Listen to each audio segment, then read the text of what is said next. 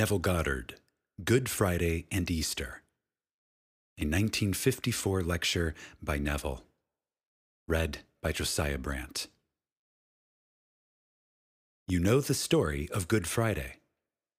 A man is in a garden. It's nighttime. And one called Judas comes in search of him, seemingly to betray him. He comes into the garden and it is dark. So he asks the simple question, where is Jesus? Then the voice in the dark answered, I am he. We are told in the story, they all fell to the ground. When they regained their composure, they asked the same question. Where is Jesus? Again, the voice answered, I have told you that I am he. This time, Judas kisses him. And the voice said to him, now that you have found me, let all else go, but do not let me go. And what you have to do, do quickly. Then Judas goes out and commits suicide. Now, when you read the story, you might think that that drama took place in a garden. No, that drama must take place in the mind of man. For this is all about rebirth. It takes a man, a normal man, a man of sense. But hidden in that man and bound, hand and foot, is the second man that rebirth loosens and lifts up. And that second man is God. So the mystery is all self. And he uses the word mystery no less than eighteen times. He asked those in the Corinthians to esteem him as a steward of mystery. Then he said, great is the mystery. God was manifest in the flesh. Then he spoke of the greatest of all mysteries, the one hidden from the foundation of the world. Christ in you is the hope of glory. Christ in man. Not Christ in the pages of history, but God in man must be awakened. And this is the technique by which he is awakened. Now, come closely with me, and let me take you into the garden of your own mind. Right now, just imagine you are in a sick room of some wonderful hospital, a ward. You see the case history. You heard the verdict of the doctor, and the man, seemingly, is dying. What would save that man from such a verdict? What would save him? A state of health by which he would rise from that bed and become a normal, healthy person in this world. That is what would save him. Now, look into your mind's eye and carefully define the solution of a particular problem. When you define the solution to the problem, do you know what you are actually seeing? You are seeing Jesus. For Jesus means to save.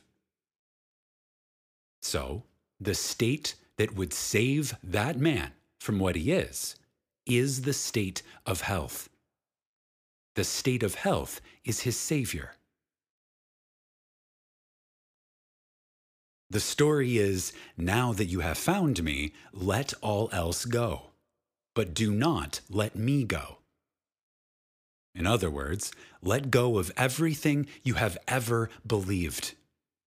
But do not let go of this concept, that the man is well, in spite of the evidence of your senses to the contrary. No matter what reason dictates, you hold on to Jesus. Jesus being that the man is healthy. You hold on to it, and you touch it by becoming intensely aware of it. That's the only way to touch a thing. Let me tell you of something that happened only last Friday. I have a friend in this city who I met recently, and he gave me a very sad story. He was up against it. He had borrowed money, and he cannot pay it back. Things are just going from bad to worse. While shaving, you don't have to go into some church to find him. While shaving, I thought of him. And I instantly, while in the act of shaving, imagined I was speaking to my wife. And I said to her, "Isn't it wonderful? The good news concerning George." Then I allowed her in my imagination to say, "Yes, isn't it wonderful?" Three hours later, he called me to tell me it's so good he doesn't know what really to take. He said that in the immediate present, two wonderful jobs are offered to him. Jobs he can do and do well. Both are great, and he doesn't know which one to take. Now he has another problem. I will assume now that he has taken the right one, the best one. And I know that in the immediate future, George will again call me and tell me that, on reflection, he could not have chosen more wisely. So, you look into your own mind's eye and know exactly what you want in this world. When you know what you want in place of what you are, then you are seeing your Savior, your Jesus. The story is, do not let him go, but let all else go. Disengage yourself from the whole vast belief that you formerly entertained, and hold on in your imagination to the concept that you are the man that you want to be. That will lead you toward Calvary. Calvary means fixing in your own mind's eye that state. And that will lead towards Easter, or this wonderful day that we speak of as the resurrection. For you will resurrect and make alive the state that began only as a concept. If you remain faithful to the concept, you will be led right into the fulfillment of that state. It is called in the Bible, rebirth.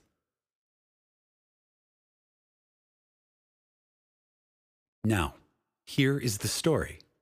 He said, "Except you be born again, you cannot enter the kingdom of heaven." The wise man said, "How is it possible a man my age may once again enter my mother's womb and be born again?" He said, "You, a master of Israel, and you do not know? Except you be born of water and the Spirit, you can in no ways enter the kingdom of heaven." Then he gives this clue. "As Moses lifted up the serpent in the wilderness, even so must the Son of Man be lifted up." As Moses lifted up the serpent. Do you think a man lifted up a brazen serpent, as told in the story, and that everyone who looked on it was instantly healed, and those who would not look were not cured? It is not any serpent. A serpent is a symbol of the power of endless self-reproduction. Again, a serpent is a symbol of the power of endless self-reproduction. For the serpent sheds its skin and yet does not die. Man must be like the serpent, who grows and outgrows. So, I must now learn the art of dying, that I may live, rather than, I would say, killing, that I may survive.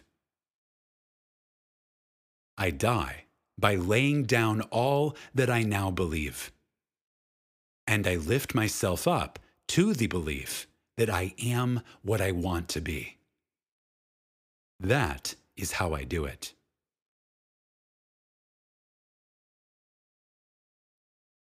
Now, this is how a man is born of water and of the Spirit.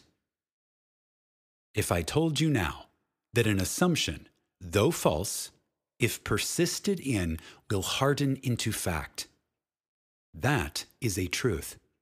That is water. But water is not enough. You must catch the spirit of it and apply that truth. Well, if I know that if I assume that I am the man I want to be and persist in that assumption, I would gradually become that. If I have that knowledge, that's marvelous. But not to do it is to try to bring this being to birth by water only. We are told this is the one who came by water and the blood. Not by water only, but by water and the blood. In other words, I have the knowledge, but I cannot bring to birth my ideal by bare knowledge. I must put it into action. I must do it. Then, when I do it, I take my Savior and I crystallize him by the doing. This is the story of our wonderful Easter. Again. Now, this is how a man is born of water and of the Spirit. If I told you now that an assumption, though false, if persisted in, will harden into fact, that is a truth. That is water. But water is not enough. You must catch the spirit of it and apply that truth. Well, if I know that if I assume that I am the man I want to be and persist in that assumption, I would gradually become that. If I have that knowledge, that's marvelous. But not to do it is to try to bring this being to birth by water only. We are told this is the one who came by water and the blood. Not by water only, but by water and the blood. In other words, I have the knowledge, but I cannot bring to birth my ideal by bare knowledge. I must put it into action. I must do it. Then, when I do it, I take my Savior and I crystallize him by the doing. This is the story of our wonderful Easter.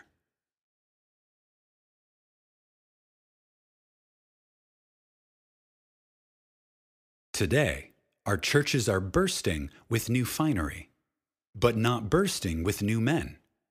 And we are told in the story, put on the Lord Jesus Christ. Put on the new man. Well, how will I put on a new man? It's like saying to the boy, put on manhood. Or saying to the tree, put on foliage. It comes from within out. You can't put it on from the outside, for he is within you. For great is the mystery, the one hidden from the foundation of the earth. Christ in you is the hope of glory. Not some Christ external to yourself, but the one in you. That is your hope. That is your only glory.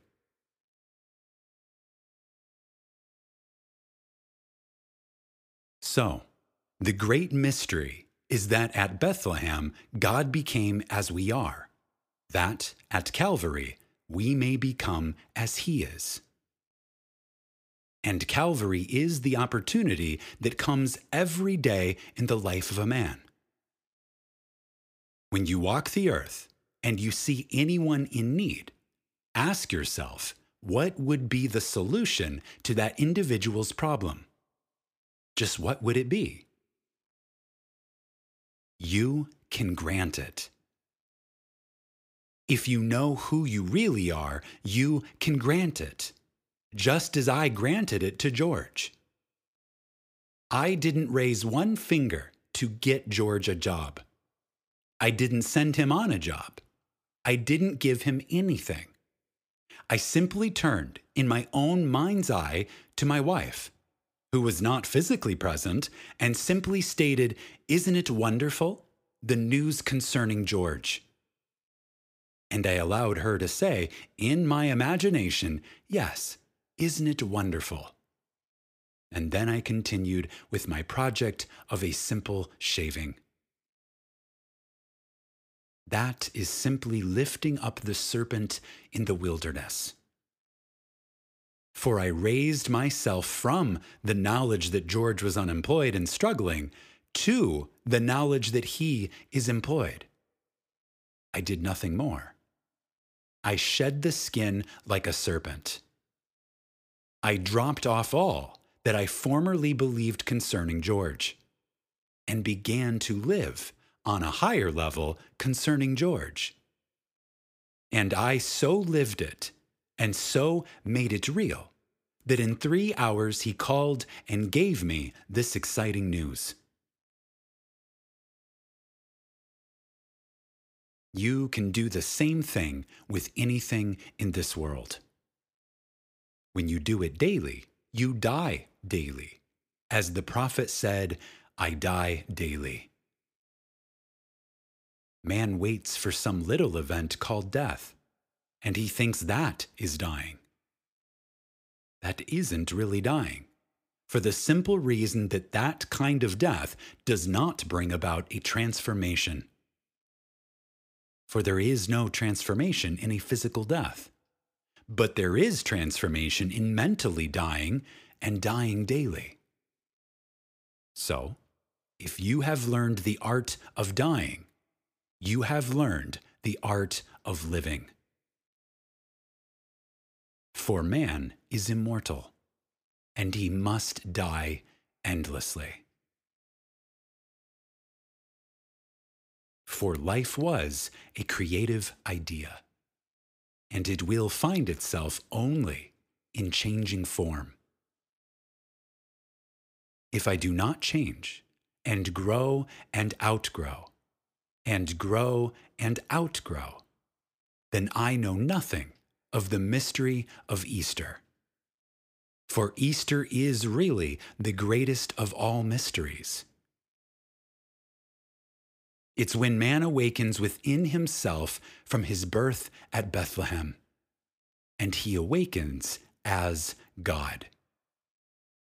That is the story of Easter.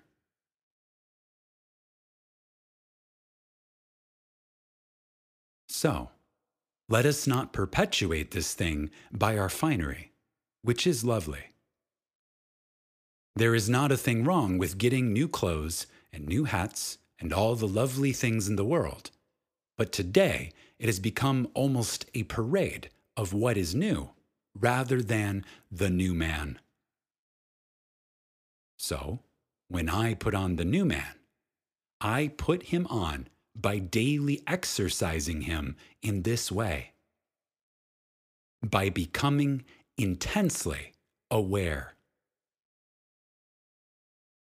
You could, at this very moment, extend your feelings and trust your touch and participate in all the flights of your imagination.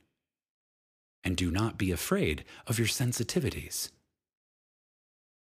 When I become intensely aware that I am hearing what I want to hear and am actually touching what I want to touch, virtue goes out of me and the thing touched takes on the blessing, which was determined by the mood that possessed me as I imagined that I touched it. If I now touch anything, it must become crystallized in my world, bearing witness to the mood that possessed me at the moment that I touched it.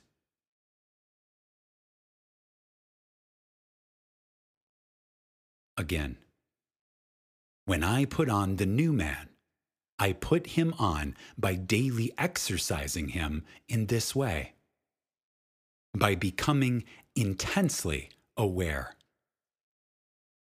You could, at this very moment, extend your feelings and trust your touch and participate in all the flights of your imagination, and do not be afraid of your sensitivities.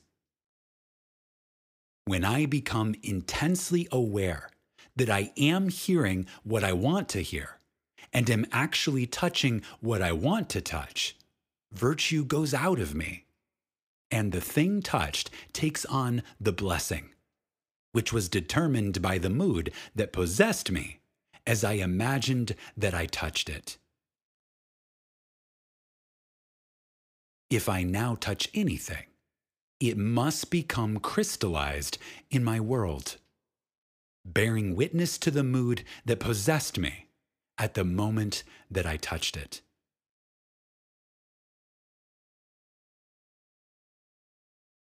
So, unless we be born of this knowledge and the application of this knowledge, we cannot enter this eternal state called the kingdom of heaven.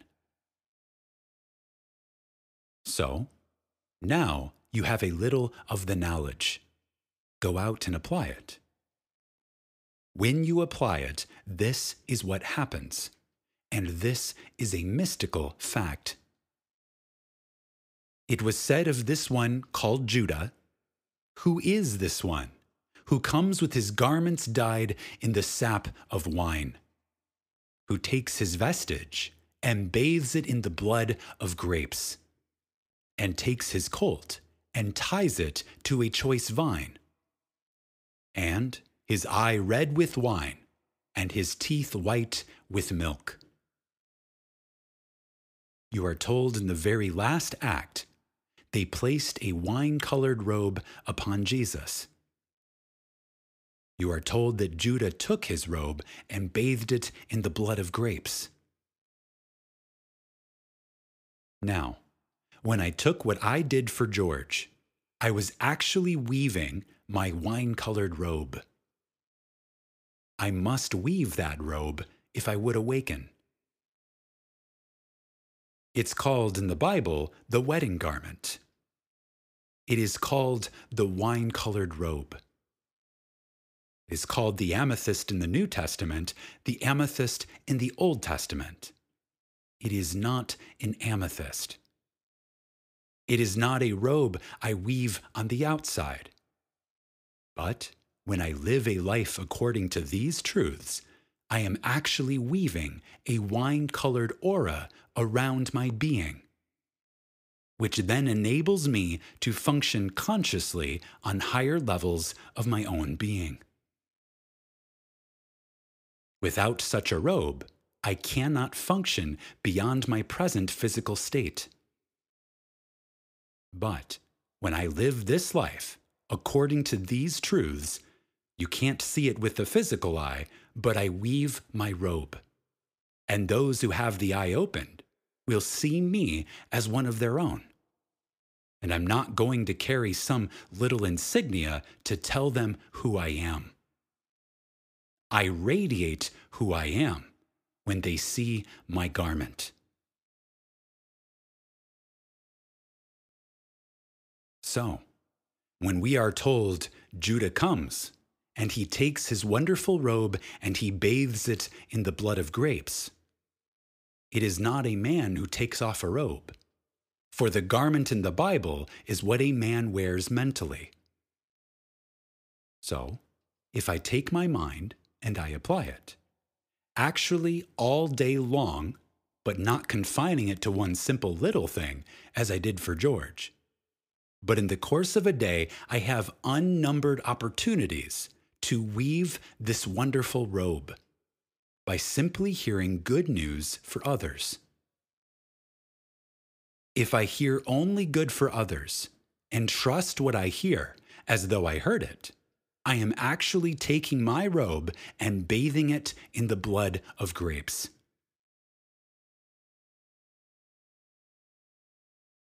You wonder why he called himself the vine. He said, I am the vine, and ye are the branches. Unless the branch be rooted in the vine, it has no life. Well, every man in the world is a branch, rooted in me, the vine. And he ends in me as I am rooted in and end in God. Now that can be said of every man in the world. While you look at me and can hear me, you too can say it. Although I have just made the claim that you are rooted in me, you can claim that I am rooted in you, and I end in you as you are rooted in and end in God. If you know it, then it is your duty to lift up every man in this world. Not one must be discarded. Everyone must be redeemed, and your life is the process by which this redemption is brought to pass. Discard no man. Every man can be changed, and you have the power to change him by taking the man and seeing him as he seemingly is, and then asking what he would like to be instead of what he seems to be. When you know what he would like to be, then you imagine that he is that being already. Turn to a loved one and commune with the loved one concerning this man, just as though it were a fact. When you do it, trust it, touch it, and believe it. And I will tell you, that man will become the embodiment of what you have imagined him to be.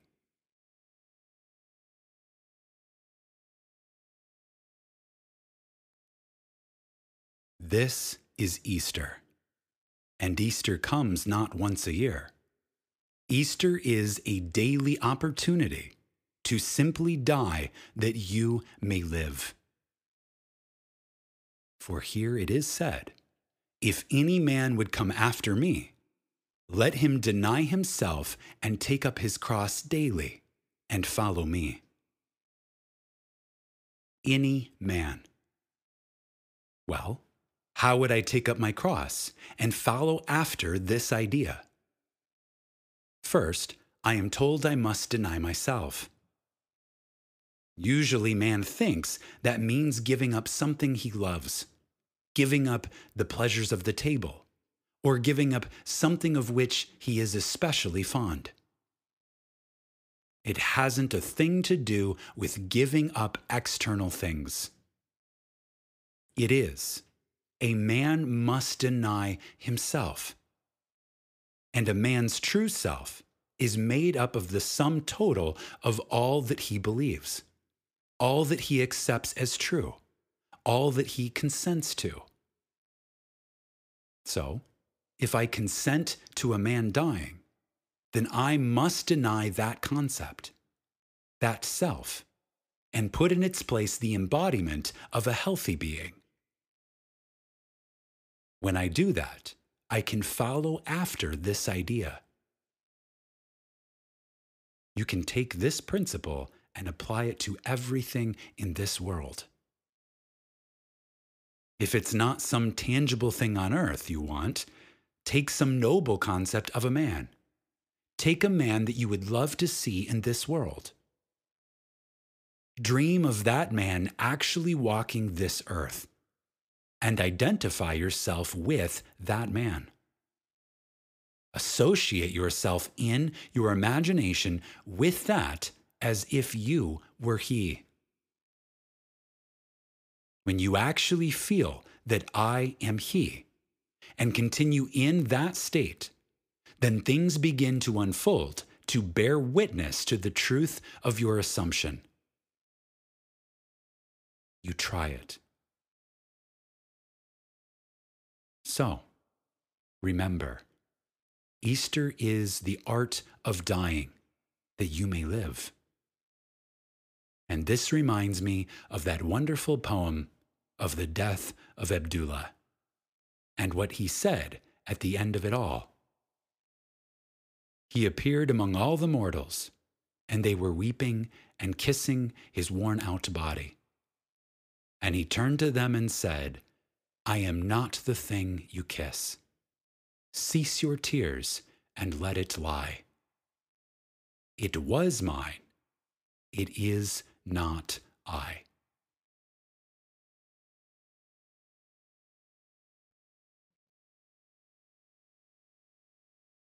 Goodbye.